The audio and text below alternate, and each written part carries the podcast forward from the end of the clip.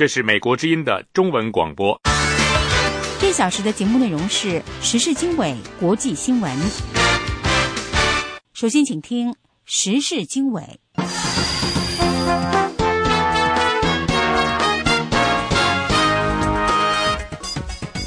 各位听众好，欢迎收听二月二十八日星期四的美国之音时事经纬节目，我是大卫。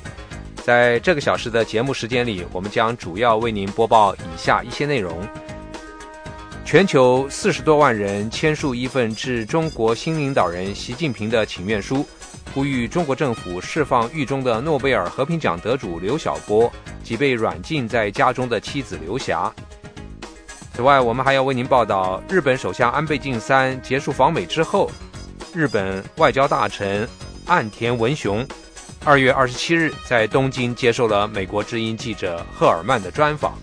此外，我们还要为您报道，中国判处四名被指控在湄公河上杀害十三名中国船员的四名东南亚人死刑。以上节目内容，欢迎收听。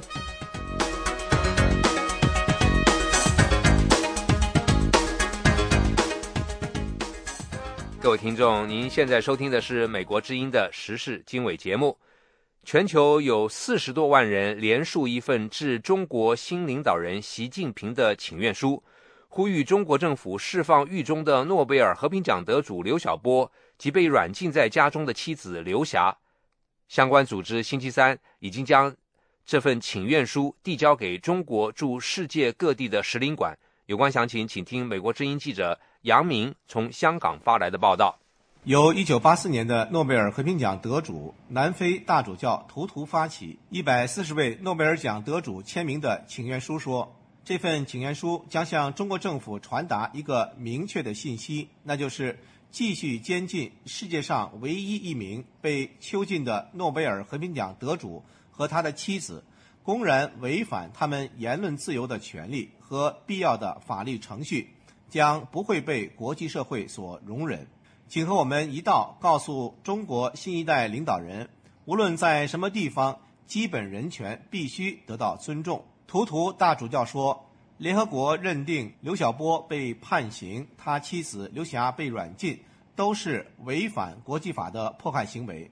但尽管如此，中国政府至今仍剥夺他们的自由。他希望中国将认识到。压制比自由的代价更高。中国当局靠压制将不会摧毁刘晓波及其妻子的精神和遗产。诺贝尔和平奖得主、西藏流亡精神领袖达赖喇嘛、美国黑人作家托尼·莫里森等人在这份请愿书上签了名。这次全球范围的请愿和联署活动，去年十二月在 Change.org 网站上启动，目前已得到全球一百三十多个国家。近四十五万人联署，包括一百四十一位诺贝尔奖得主。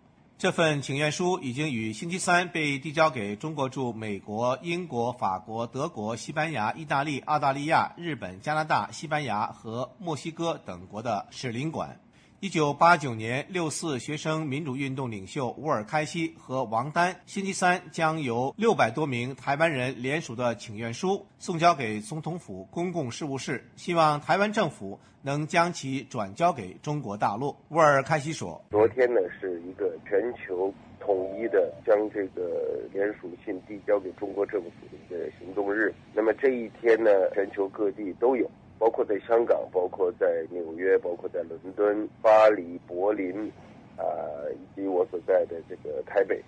那么在台北呢，因为没有中国政府驻在机机关，那在台北呢，我们要求台湾政府要求马总统转达这样的一个请愿信。那么这封请愿信也，总统府也派人出面，这个代表总统接收了。中国著名的异议人士，曾经被当局以煽动颠覆国家政权罪判刑入狱三年六个月的胡佳，也联署了这份公开信。胡佳对美国之音说：“图图大主教发起的这份请愿书，是呼吁中国政府释放刘晓波和刘霞努力中的一个重拳。我相信，就是说刘晓波获释，也绝对不会是因为。”中国政我、中国共产党的某个高官或者这个政法系统，就是发了慈悲啊，什么发人悔悟，他一定是在这个国际国内的声势以及形势到一定程度的时候，他才会释放刘晓波。中国著名意义作家刘晓波，二零一零年获得诺贝尔和平奖。此前，他因在二零零九年参与起草主张宪政民主的《零八宪章》，被当局以煽动颠覆国家罪判处十一年徒刑。刘晓波获奖后，他的妻子刘霞也受到株连。尽管当局没有给刘霞定任何罪名。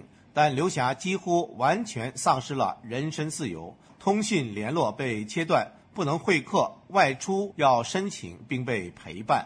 二月十五日，胡佳来到居住在北京某地五层楼的刘霞驻地。胡佳说，在他呼喊刘霞的名字后，刘霞来到窗前，精神恍惚，只哭不语，令人担忧。图图大主教发起的全球请愿书最后说。现在是释放刘晓波和刘霞的时候了。美国之音杨明香港报道。欢迎继续收听美国之音的中文广播。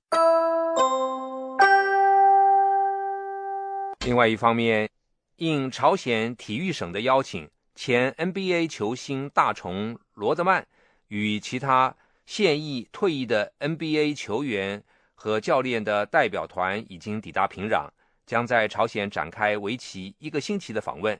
有关详情，请听美国之音记者张荣香在华盛顿的报道。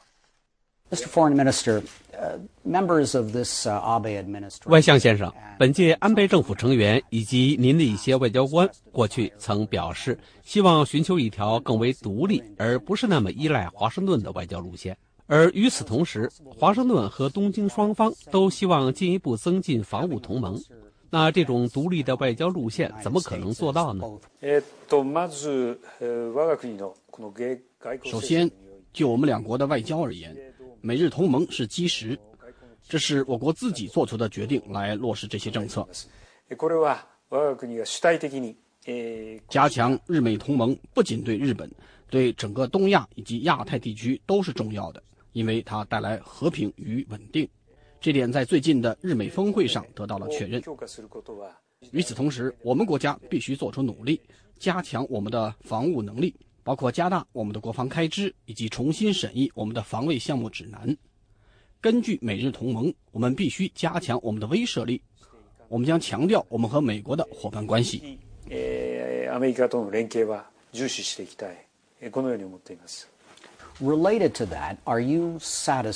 与此相关，在与中日岛屿纠纷有关的问题上，面对中国船只和飞机，您对华盛顿的支持力度是否满意？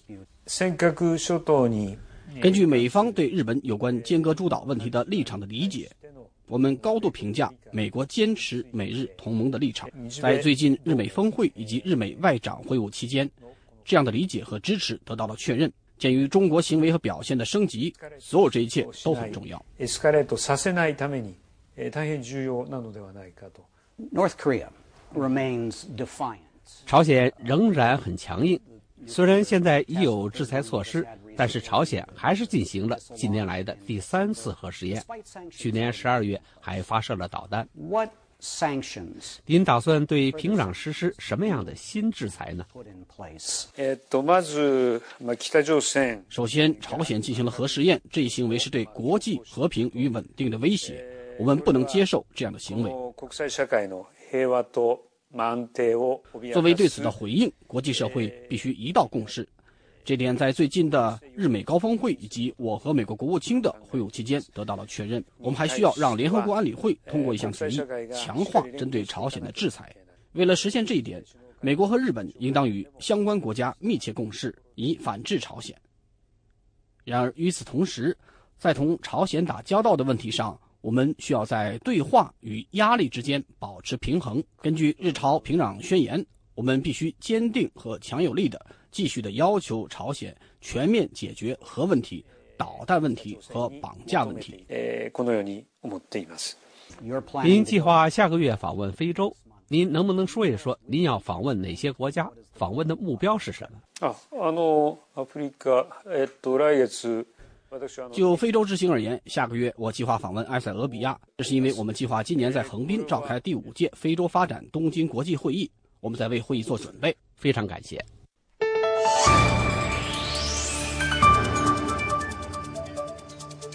这是美国之音的中文广播。另外一方面，应朝鲜体育省的邀请，前 NBA 球星大虫罗德曼与其他现役、退役的 NBA 球员和教练的代表团已经抵达平壤，将在朝鲜展开为期一个星期的访问。有关详情，请听美国之音记者张荣香在华盛顿的报道。呃，据我们了解，这个美国国务院主管亚洲事务的高级官员星期二。啊，出席这个美国国会众议院外交事务一个小组委员会的听证会啊，他说明了一些这个美国重新向亚洲平衡的策略。那么，这个什么叫重新向亚洲平衡？重新向亚洲平衡呢？它的英文呢，这是听听证会用的英文名字是 rebalance。嗯，那之前用的都是叫做用 Asia Pivot。对。那为什么要改用 rebalance 重新向亚洲平衡，而不是用 Asia Pivot？因为呢，之前的用语呢曾经引起了一些争议。那么刚才提到两位的高级官员呢，分别是呃主管中亚与南亚事务的助理国务卿罗伯特布雷克，另外一位呢是主管东亚太平洋事务的代理助理国务卿，他是本人是个韩裔美国人，他的中文名字呢叫尹汝尚，嗯，他的英文呢叫做 Joseph Yun。但是呢，他虽然是韩裔，但是会用中文写自己的名字。嗯，那么他出席的这个呃外交事务亚太小组委员会的听证会呢，主要就是在检讨这个国务院，还有那个在奥巴马政府第二任期之下呢，将如何履行向亚洲重新平衡。那两位官员告诉国议员，主要的原因是希望美国能够促进跟亚洲的经贸往来，并且促进美国对亚洲的出口呢能够翻几番。嗯。那么在嗯对，请讲。那么在呃东北亚的问题上面呢，这个如呃尹汝上他告诉国议员，目前最严重的问题就是朝鲜发展核试验。那么他表示呢，呃，就是国就是那个他他认为呢，目前的首要之务呢是要确保国际社会对朝鲜第三次核试验之后的回应呢应该是一致的。那么他认为这是联合国安全理事会必须要担当的任务。那他说，目前美国在联合国安理会当中，跟其他的国家呢就此磋商，希望达成一项包括联合国宪章第七章还有更多制裁方案的决议案。他认为，如果美国在没有其他国家参与之下，针对朝鲜采取片面的经济制裁，会出现问题。嗯。那么，另外我们刚才谈到的是朝鲜问题。我们知道，国务卿克里目前是在欧洲。出访，对。那么他虽然在人在欧洲，他的心里呢还是挂念这个亚洲这个朝鲜的问题。对，这个头疼头疼的问题哈。嗯。对他昨天就跟那个中国外交部长杨洁篪又通了电话，那希望美国希望寻求中国的支持，那通过联合这项加码惩罚的这个决议案。那另外呢，我们刚才谈到是中国还有美中的关系，还有朝鲜。但接下来呢，我们知道除了中国正在崛起，另外一个正在崛起的新兴国家是印度。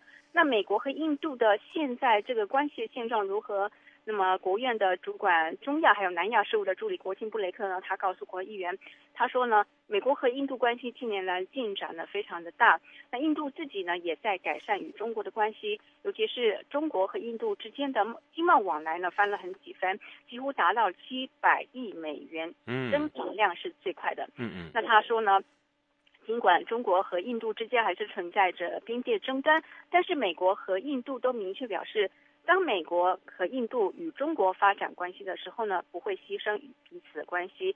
那美国与印度呢，并不寻求围堵中国，反而希望尽可能的与中国交往。那布雷克还表示，那么呃，预计在二零二五年，印度会成为全球第三大经济体。那么美国也要确保在南亚还有在东南亚地区的公海海域的自由航行权，不会阻挠到经贸的往来。嗯，应朝鲜方面的邀请啊，那么现在一些。呃，前 NBA 的一些球星啊，主要是这个其中引人注目的就是这个号称这大虫的罗德曼，还有其他的一些现役啊、退役的 NBA 的球员啊，还有教练组成的一个代表团呢，抵达平壤之后呢，他们要展开一个星期的访问。那么，荣祥这方面呢，美国国务院就是国务院方面对此有一些什么样的评论呢？是的，美国国务院认为大虫罗德曼对朝鲜的篮球外交。当然不能跟当年美国与中国的乒乓外交来相提并论。这两个人的性啊，两种外交呢，它的性质都希望能够破冰。那国务院也对罗德曼这次访问朝鲜时机不采取任何立场。那刚才提到罗德曼，他此行呢，他的风格，尤其穿着风格非常特异。对。画面上面看到他还是戴着耳环，他穿的衣服还是一样，就是 嗯，特殊了。他自己就说了，他不因为。朝鲜的这个民风保守，会说比较社会比较严肃而改变自己的装扮，嗯，然后他希望呢，让呃朝鲜人民呢开眼界，看看外边的世界是什么样。因为朝朝鲜是长期以来是呃在国力的孤呃在国际的孤立之下的。那么罗德曼此行跟他去的呢，还包括了刚才提到了一些前球员，还有教练，还有包括了哈林篮球。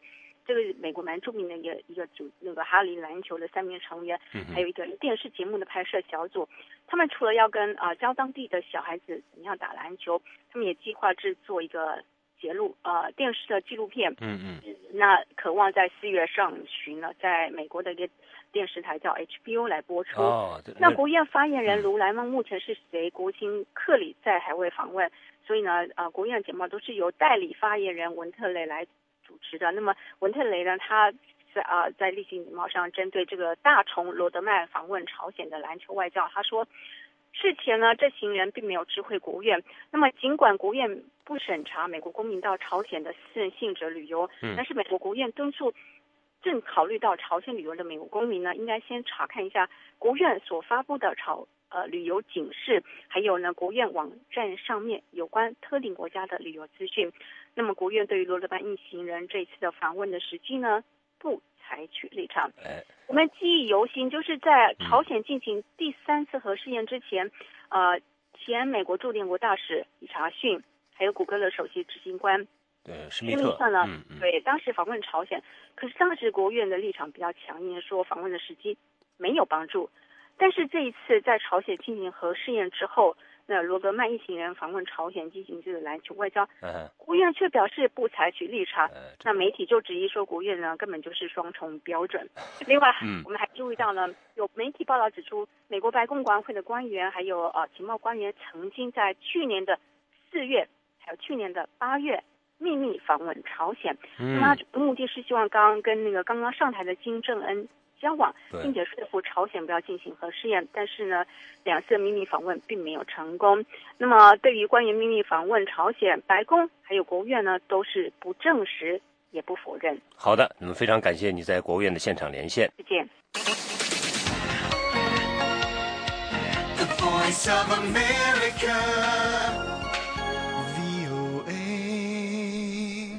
欢迎回到《美国之音时事经纬》节目的播报现场。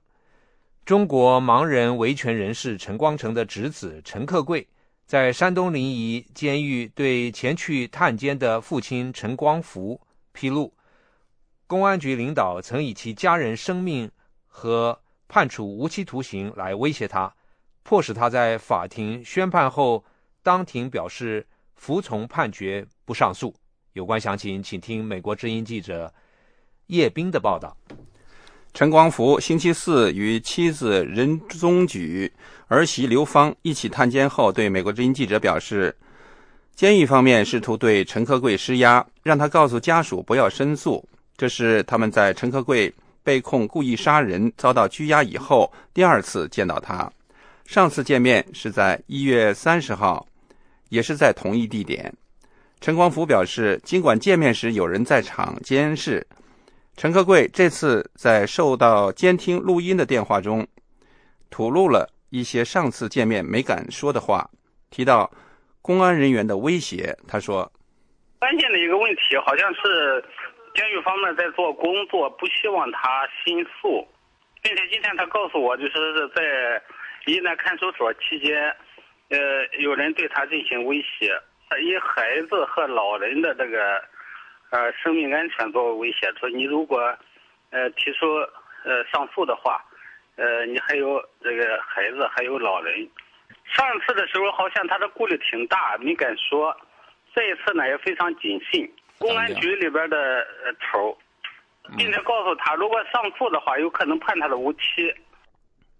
陈光福认为，他儿子陈克贵缺乏法律知识，听到了这种威胁恐吓就信以为真，所以在法庭宣判之后，当庭表示服判不上诉。他说：“对，没有选择，这个配合政府，配合这个公安，嗯，就就给把他的刑期判的轻一点，嗯，要不就是他这像他这种情况，完全可以判无期，嗯，他就信真的了。”嗯，这位山东东施古村的村民，曾在他弟弟陈光诚去年四月逃离，遭到严密看守的住所之后，被当局带走问话。陈克贵案就是在陈光福被带走后约二十分钟以后发生的。陈光福还表示，陈克贵说，监狱方面让他告诉妻子刘芳待在家里，不要外出打工。刘芳在陈克贵案发后，曾收到丈夫一条要求帮她找律师的手机短信。她随后逃离家乡，前往北京躲藏，并在那里聘请了司伟江和丁锡奎这两位律师。刘芳星期四探监后对美国之音表示，陈克贵对家属给他聘请这两位律师，以及律师数次到看守所要求会见，均被拒绝的事一无所知。他说：“之前不是给他请的那两位律师嘛，嗯嗯，然后就是问他知道名字吗？他都不知道，然后今天才跟他说的。我之前就是在外面给他请的那个律师，他都不知道名字。然后那律师不是去过四五次嘛，去过五六次，他都不知道。然后今天跟他说了两位律师的名字。”在北京的丁锡奎律师对美国之音表示。公安局的人在看守所用家人生命安全和判重刑来胁迫陈克贵放弃上诉的行为，显然是违法的。去年十一月十三十号，陈克贵在一次突然举行的庭审中被判三年三个月有期徒刑，当时的罪名是故意伤害。陈克贵最初被逮捕的罪名是涉嫌故意杀人。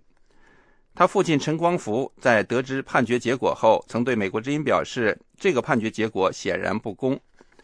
对于法院公布的陈克贵供词所说的，在他家被砍伤的人当时是赤手空拳，以及深夜返回他家的目的是为了寻找遗失的手机等情节，陈光福认为有刑讯逼供和诱供之嫌。他指出。陈克贵用菜刀砍伤深夜闯入他家抓人打人的沂南县双后镇官员张建等人是正当防卫。美国之音叶冰，华盛顿报道。这里是美国之音的中文节目。欢迎回到美国之音时事经纬节目的播报现场。中国判处四名被指控在湄公河上杀害十三名中国船员的。四名东南亚人死刑，三月一日注射执行死刑。下面请听美国之音记者海涛在华盛顿的报道。中国最高法院批准了云南法院的一审、二审判决，宣布将在三月一号执行对外国人诺康、桑康、宜莱、扎西卡的死刑判决。新华社报道，昆明中院星期五将临场监督执行死刑命令，将这四人处死。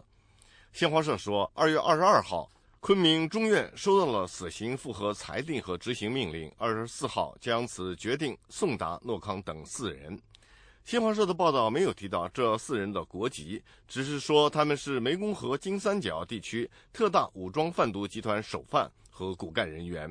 报道说，中国已经通知泰国和缅甸外交官员会见了罪犯，并且安排了家属探视，保障了他们的诉讼权利。香港南华早报星期三报道，诺康是缅甸人，其他三人有一人是泰国人，有一人是老挝人，还有一人无国籍。新华社报道，他们和泰国个别不法的军人勾结策划，于二零一一年十月五号在泰国水域劫持中国两艘商船，杀死了十三名中国籍船员。报道说，中国组织数百名干警在老挝、缅甸、泰国等国执法部门的配合下，组织抓捕、抓获了诺康等多人。中国后来将这些嫌犯全都引渡回中国出庭受审。二零一二年十一月六号，昆明中院一审判处四人死刑。十二月二十六号，云南高级法院二审维持原判。二零一三年二月下旬，最高法院批准执行死刑。新华社报道说，这次判刑开创了多个第一。报道援引昆明理工大学法学院长曾月兴的话说：“这是改革开放以来中国首次审理涉及多个国家被告人的刑事案件，首次审理由众多外国警察和普通证人出庭作证的刑事案件，首次审理多个国家司法机关合作调查取证的刑事案件，首次审理外国人为栽赃陷害中国公民而涉嫌构成运输毒品罪的案件。”首次审理外国军队人员勾结杀害中国公民的刑事案件。不过，新华社的报道并没有提到涉案的不法外国军人，他们的案件有无立案调查审理，如有，又进入到什么样的法律审理程序，又得到什么样的结果，以及涉案人员受到了何种惩罚。美国之音记者海涛，华盛顿报道。这里是美国之音的中文节目。欢迎回到《美国之音时事经纬》节目的播报现场。接下来为您报道：中国政府很快将批准一个投资一千亿元人民币的航空发动机研发项目，这将是最大资金规模的项目之一。有关详情，请听美国之音记者宇宙在华盛顿的报道。中国证券报引述北京航空航天大学一位不愿意公开姓名教授的话说。这笔大约相当于一百六十亿美元的投资，将主要用于研究与航空发动机生产相关的技术设计和材料等。项目正在国务院审批，可能很快将获得立项批准。这将有效弥补国产飞机发动机自主研发制造能力的长期不足。路透社说，制约中国飞机制造业发展的瓶颈渴望获得突破。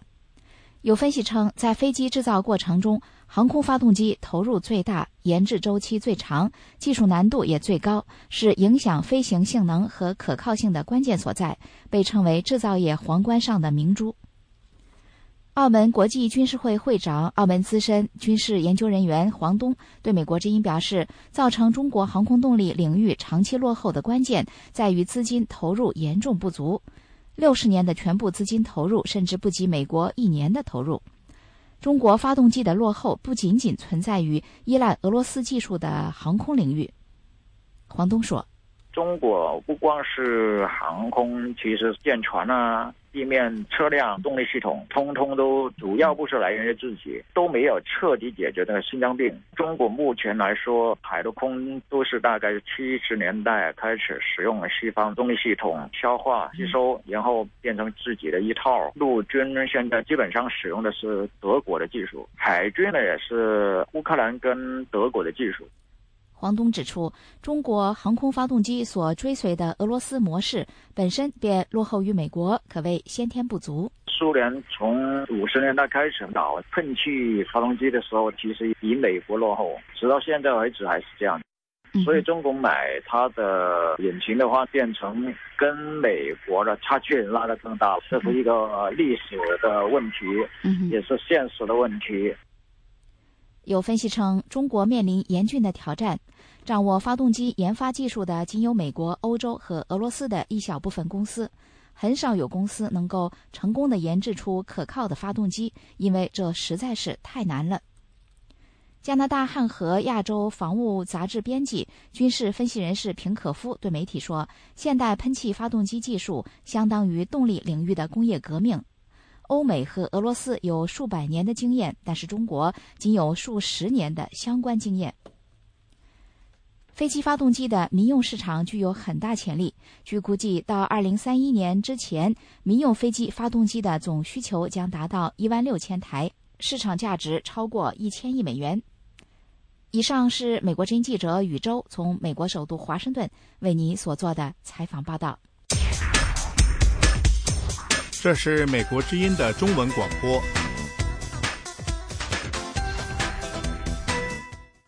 当很多人为中国的崛起而担心，不知道中国下一步会怎么走的时候，美国一位著名的军事战略学者却指出，中国正患上大国孤独症，因为根据战略选逻辑，一国国力的上升通常会激起他国的抵触情绪。有关详情，请听美国之音记者的报道。在中国战机成功着陆航空母舰的同时，中国的长期盟友缅甸接待来访的美国总统奥巴马。以缅甸为例，缅甸曾经是中国势力范围的一部分，但是缅甸人发现他们与中国走得太近了，而这个中国太强大、太强势，所以他们决定放弃这种联系，转而接纳西方国家。爱德华·罗特沃克最近撰写了一本书，叫做《中国崛起和战略逻辑》。他说，中国的经济发展、军力增长和越来越强硬的外交政策，已经在其邻国当中激起了抵触的情绪。一些国家已经心照不宣地形成了抵抗中国的联盟。The normal thing is a rising China, which is buying so much, selling so much, investing so much. 正常的情况是，一个正在崛起的中国。拥有如此巨大的购买力，如此多的出口和投资，有那么多的人因为各种原因来到中国，这样的中国自然应该非常有影响力。但是目前的情况是，因为害怕中国的威胁，日本、印度和越南等国正在形成一个联盟。印度和越南在联手一个潜水艇项目，日本在帮助菲律宾，这是一种自发的、自然而然形成的针对中国的同盟。Alliance forming against China。中国近年来在东北亚、东南亚和南亚都陷入了与邻国的领土冲突。罗特沃克坦诚自己并非中国通，但是他相信自己的战略逻辑严格的适用于中国的地缘政治。但是他说，面对这样一个局面，中国并没有大战略来应对。There was no such thing as Chinese strategy. 没有什么可以被称作中国战略的东西。中国所有的只是各种行为，受文化态度、某个时刻的希望和担忧，甚至内部各种官僚机构各行其事所引发的行为。他说：“中国在南中国海和东中国海的冲突，很大一部分原因是源自中国国力增加之后，民众高涨的民族主义情绪。” What you see is something completely familiar, and it is the well-known 你现在所看到的一切非常熟悉，这就是著名的炼狱火战车，那就是自下而上的民意。具体来说，就是人们生活好了，不再忍饥挨饿。当人们丰衣足食后，你觉得他们应该放松。但是，就是这个时候，人们开始记起旧中国在国力羸弱的时候的仇恨和愤怒，这种自下而上的愤怒和憎恨，我们在很多国家和很多文化中都可以看到。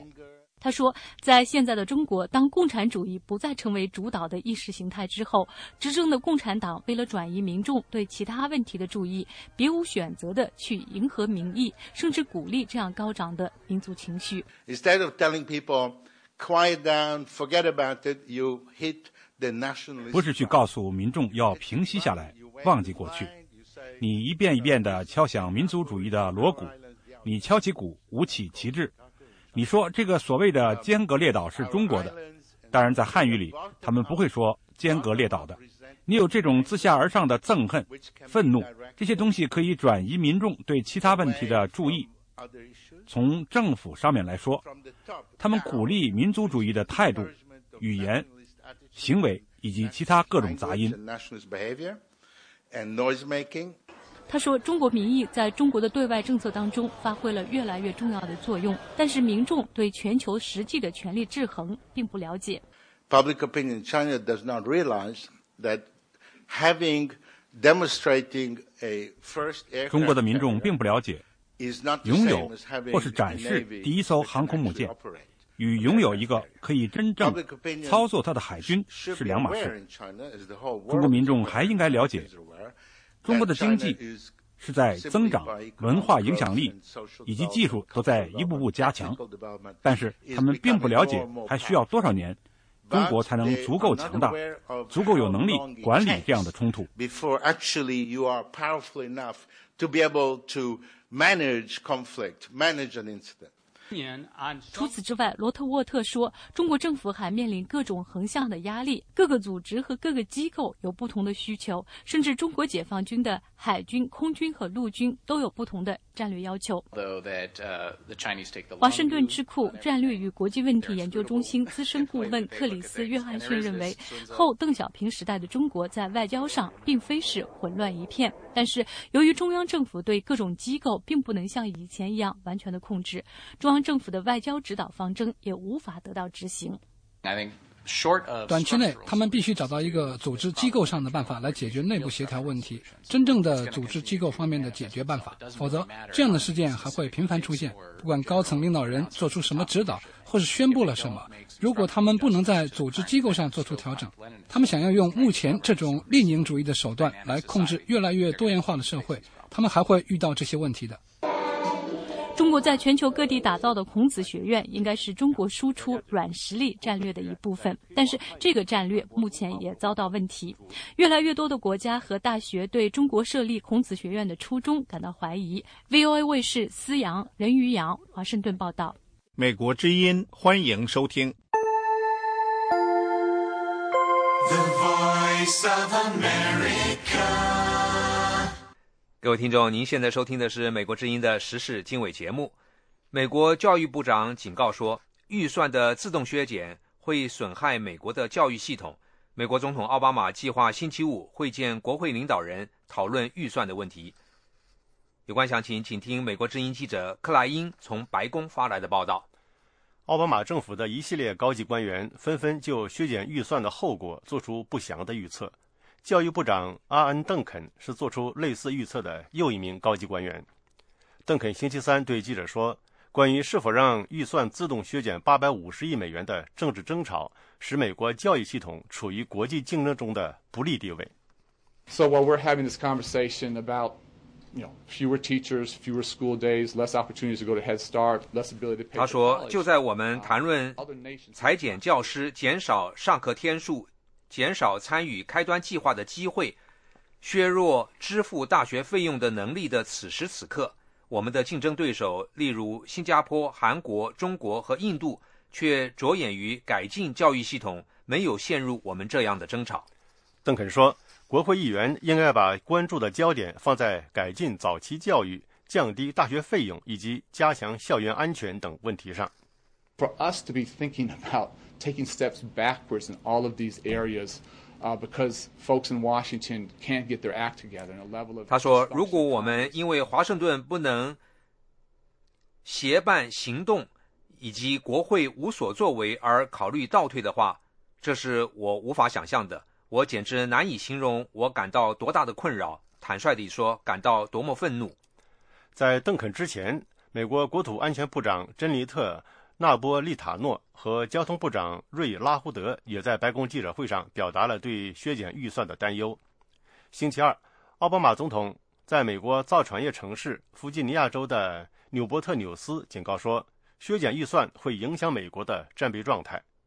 星期五，奥巴马总统将在白宫会见共和党籍众议院议长贝纳和参议院少数党领袖米奇麦康奈尔。还有民主党籍的参议院多数党领袖里德和众议院少数党领袖佩洛西。这次会议将在政府预算削减开始的几个小时之后举行。白宫新闻秘书卡内承认，防止这次预算削减的希望十分渺茫。He hopes that they will have a constructive discussion about doing something to prevent sequestration from causing the kinds of 卡内说，总统希望他们会建设性的。讨论采取什么行动来防止预算削减造成托肯部长向各位介绍的那种冲击。这次会议将是奥巴马自从去年年底以来向国会领袖举同国会领袖举行的第一次会议。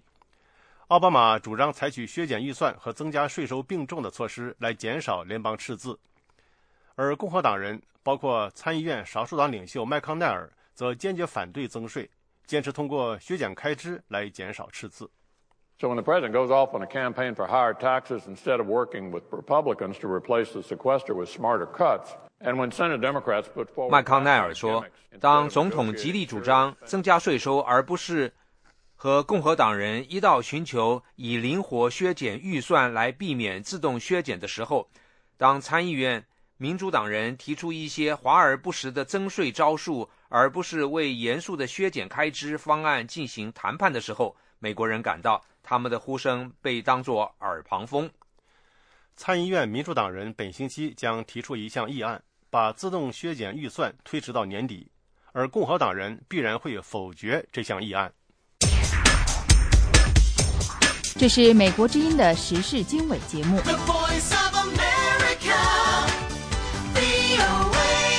您现在收听的是美国之音的时事经纬节目。美国第二大天然气生产商日前宣布，将公司位于俄克拉荷马州的一半石油和天然气资产以十亿美元的价格销售给中国的石化集团。与此同时，中国海洋石油总公司宣布。完成了以一百五十一亿美元购买加拿大 Nexen 能源公司的交易。有关详情，请听美国之音记者宇宙在华盛顿的报道。位于美国俄克拉荷马州的切萨皮克能源公司二月二十四号宣布，以十亿美元的价格出售俄克拉荷马州的一半石油和天然气资产，成交部分将以中美合资公司的形式存在。切萨皮克能源公司是美国第二大天然气生产商，也是第十一大石油和液化气生产商，同时还是美国最活跃的油井钻探公司。与此同时，中国海洋石油总公司二月二十四号也宣布完成了该公司迄今为止最大的并购，对加拿大尼克森能源公司的购买。中海油和尼克森两家公司当天在分别发表的声明中称，在获得加拿大、英国和美国监管机构的批准之后，完成了这笔151亿美元的交易。由于尼克森在加拿大、英国和美国都有商业利益，这笔交易在获得加拿大和英国政府批准之后，本月早些时候也赢得美国外交投资委员会的批准。早在2005年，中海油计划以185亿美元现金竞购美国尤尼科石油公司的商业行动，则被美国政府封杀。总部位于加拿大的尼克森能源公司为油气上游公司，在英国北海、西非海外以及美国和加拿大西部从事开采活动。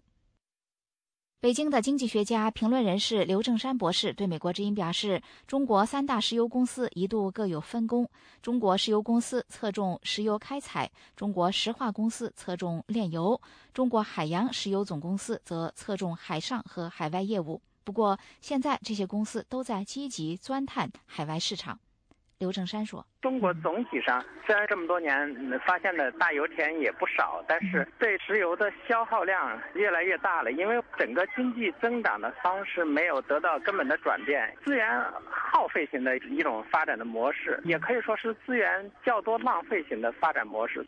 到国际上去收购海外的企业，这也是企业走出去的战略的一部分。因为企业毕竟也是上市公司，也需要国际化。”天然气生产商切萨皮克能源公司一度曾经因为天然气价格骤减而巨债缠身，并且试图以销售资产来摆脱债务。不过，该公司去年十二月三十一号之前已经将长期债务减少了三十六亿美元。中国海洋石油总公司并购尼克森是中国对海外最大的单笔投资。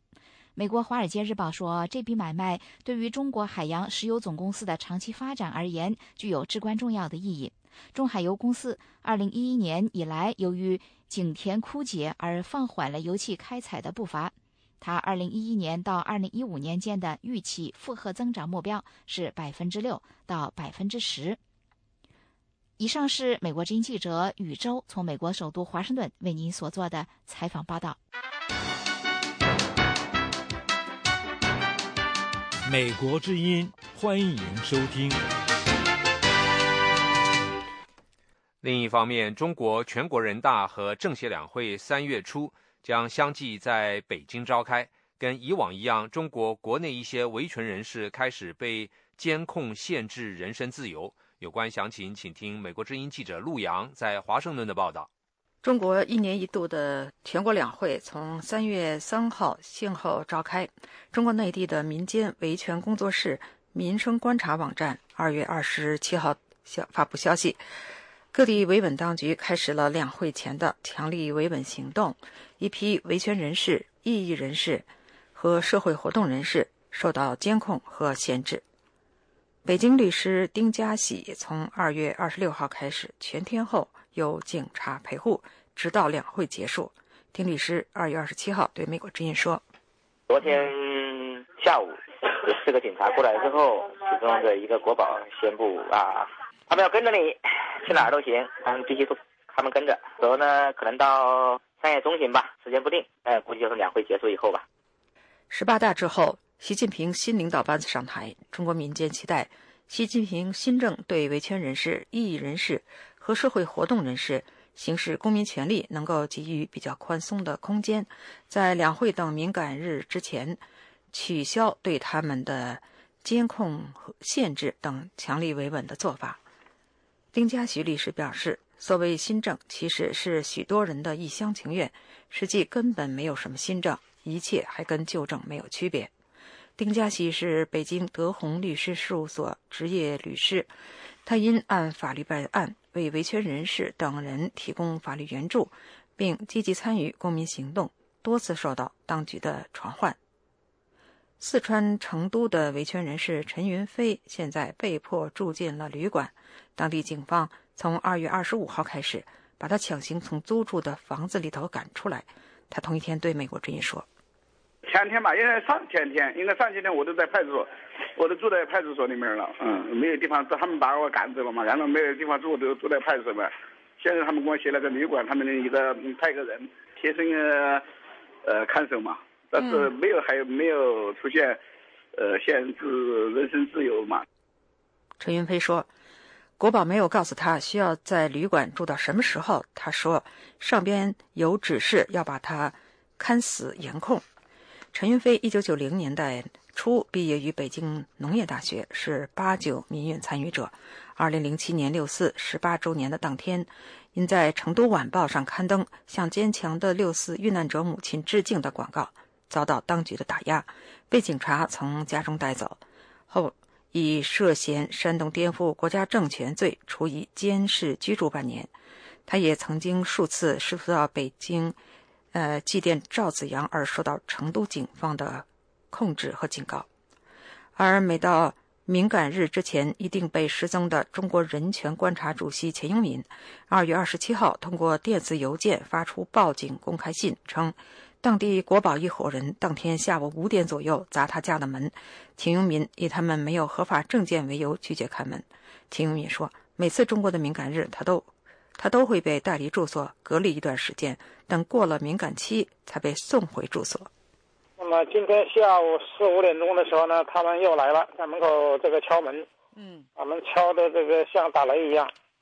那么在这种情况下呢，我就向外界报了警，因为如我要他们拿出这个有法律效力的证件来。当然我知道他们两人是谁，但是他们要开门。他必须有这个法律手续，是不是？嗯，要传唤证啊、拘留证啊、搜查证，结果他们什么都没有，然后我就没有开门。同时呢，我就给这市公安局的有关负责人打了电话，要他们来处理。那么他们呢，就说明天明天来。秦敏说，尽管目前他人还没有被带走，但还很难说，因为中共马上要开两会，按照惯例，他们又在强力的维稳。北京的知名社会活动人士胡佳二月二十七号发推特说，他上星期五就到了父母家，等着周日过元宵节。他说，要是等到元宵节当天，早就无法出门了。胡佳这篇推文说，昨天上午国宝终于堵到我父母家门口，我今晚回家。不过，受访的人士也都表示，尽管今年两会前被监控的规模一如以往。但是他们感觉监控的严厉程度减轻。陈云飞说，他现在可以随便外出办事，甚至还可以到当地人大办公室递交关于要求官员公开财产的请愿书，而官员也接受了他的请愿书。目前人在四川的知名独立学者莫之许被国宝告知，两会结束之后才能回到现居住地北京。知名维权人士徐志勇二月二十六号开始被限制在家。美国之音陆洋华盛顿报道。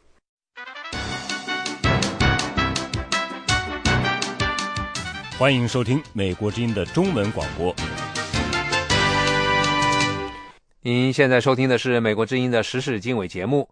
中国国务院二月二十八日在新华网开通官方微博，其目的据称是保障人民群众对政府工作的知情权、参与权，并将对提高政府公信力起到积极的作用。此前，国务院去年十二月开通了新浪微博。观察人士指出。政府开微博主要是占领舆论阵地，而且民众关心的是政府在网上说的是否跟做的一致。有关详情，请听美国之音记者陆洋在华盛顿的报道。据中国官媒新华网二月二十八号消息，中华人民共和国国务院公报（简称国务院公报）当天开通了新华网的官方微博。新华网说。国务院公报将利用新华微博这个权威的平台，推动政府信息公开，从而保障群众对政府工作的知情权、参与权、表达权和监督权，提高政府公信力和执行力。国务院公报一九五五年创办，由国务院办公厅编辑出版的，面向中国国内和国外公开发行的政府出版物。这份刊物。主要刊登中国国家的各项法律法规和人员任免等文件。国务院公报为月刊，零售和订阅均可。此前，国务院公报去年十一月十号在新浪网开通了官方微博。中国目前官民矛盾尖锐，随着像杨德才、雷正富等形形色色贪官的落马，民间对政府的信任再次受挫。国务院公报开通微博，能否挽救政府的公信力？香港资深媒体人周兵认为，中国政府机构开通微博当然是个进步，但是老百姓看重的是政府对所颁布文件的实施情况。周兵二月二十八号对美国之音说：“你有一个官方的微博，你这个。”颁布什么内容那是重要的，这是第一点啊。但是这个当然这这样子一步是不够的。第二点，你是不是能够开放给大家评论和收集大家意见？这是第二点。嗯啊，第三点，你颁布了什么东西和你实际做什么东西，那又是一个非非常需要关注的东西。因为中国的问题经常是，有时候话说的很漂亮的，然后这个各各种各样的文件也做得很好的，但是当他要要实施的时候，要要执行的时候呢，基本上做的就非常之少。周斌说。老百姓其实最关心的就是政府是不是把文件上说的漂亮的话真正落实在行动上。据中国国家行政学院电子政务研究中心一项评估报告，截至二零一一年年底，在新浪、腾讯、人民和新华四家微博网站认证的党政微博总数达到五万多。这份报告甚至把。二零一一年成为中国政务微博微博客元年，认为政府微博在短时间内已经成为网络问政的平台和重要渠道，在社会管理创新、政府信息公开、新闻舆论引导、倾听民众呼声、树立政府形象等方面起到了积极的作用。周兵指出，政务微博拼数量这是不够的。远远没有达到民众对政府进行监督、了解政府执政透明度和合理性等要求。独立中文笔会副会长、网络自由观察人士野渡同一天表示：“中国官民矛盾愈演愈烈，仅凭开通几个微博并不能解决根本的问题。”他认为，中国政府机构集中开微博主要有两个因素。两种因素，第一呢，就是所谓的清明秀了，从上到下呢，都呃，各级政府机关的张先上微博来发布发布信息，这一个因素。第二个呢，就是所谓的占领舆论阵地了，因为微博在中国现在社会中的那个作用，大家看到的是越来越大的。啊，在这种情况下面呢，呃，各级政府们也也必须呢，就说要呃所谓的那个。因为他这个体制特点就是要把一切舆论都要掌控在自己手里，是不允许任何那个脱离他们的掌控之外的。也都说，其实老百姓和政府里的官员也都心知肚明，政府机构开通微博只不过是场政治秀，不可能提升政府在百姓心中的公信程度。记者登录新浪微博，找到国务院公报主页，然后呢，在一条信息之后试图评论，但是评论窗口跳出了一句话，写的是“由于用户设置，你无法回复评论”。美国之音陆洋华盛顿报道。这是美国之音的中文广播。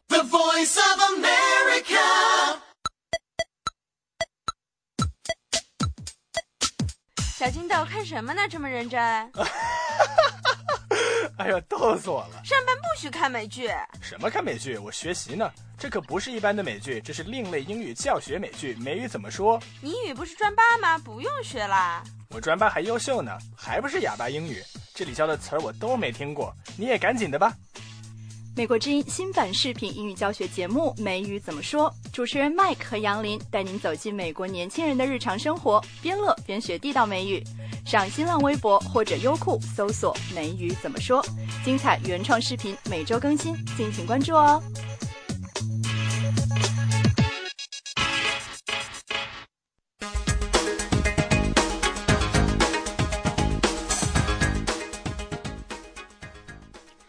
各位听众，接下来请您收听一组美国之音的国际新闻。即将辞职的教宗本笃十六世星期四会见红衣主教后，将乘坐直升机前往位于罗马以南的住所。他将在那里正式辞去教宗职位。教宗星期三充满感情的在罗马圣彼得广场发表了最后一次讲话。星期四，他将度过平静的一天。与红衣主教们道别后，教宗将乘直升机飞往冈多福堡，途中将最后一次俯览梵蒂冈。教宗辞职于当地时间星期四晚上八点正式生效。届时，冈多福堡将关上门，负责保护教宗的卫士将卸下守卫职责。在未来几天内。八十岁以下的罗马天主教红衣主教们将在西斯汀教堂举行推选新教宗的秘密会议。中国军方表示，中国军方的两个网站去年平均每月受黑客攻击十四万四千次，其中大多源自美国。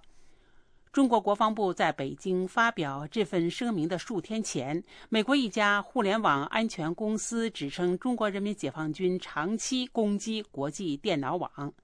中国国防部发言人耿彦生表示，在过去几年里，黑客对中国国防部和军方网站的攻击次数持续增加。其中，在2010年，其中在2012年，百分之六十三的网络攻击来自美国，但是没有说明这一指称有什么根据。位于美国维吉尼亚的。曼迪昂特公司上个星期声称，该公司对美国企业和政府部门网站进行的攻击进行了多年的追踪，最后发现攻击源自中国人民解放军的一个秘密单位。中国反驳了曼迪昂特公司的这一指称。世界卫生组织表示，在日本核灾难中受到核辐射最严重的人更容易患上某种癌症。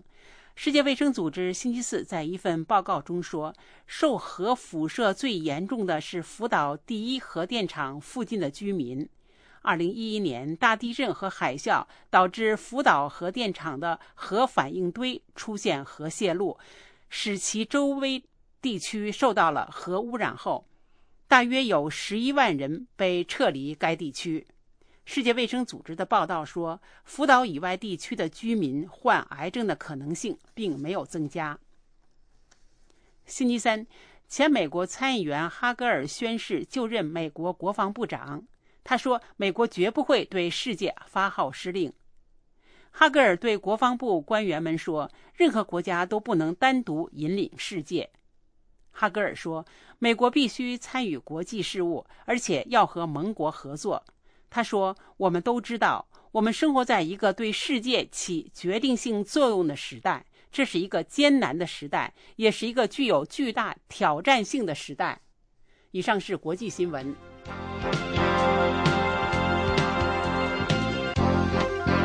各位听众，美国之音现在结束今天下午六个小时的中文广播。下次广播从北京时间上午六点钟开始。美国之音中文广播已经进入每周七天，每天二十四小时运作。欢迎您通过网站 voa chinese 点 com 或亚洲三号卫星继续收听收看美国之音节目。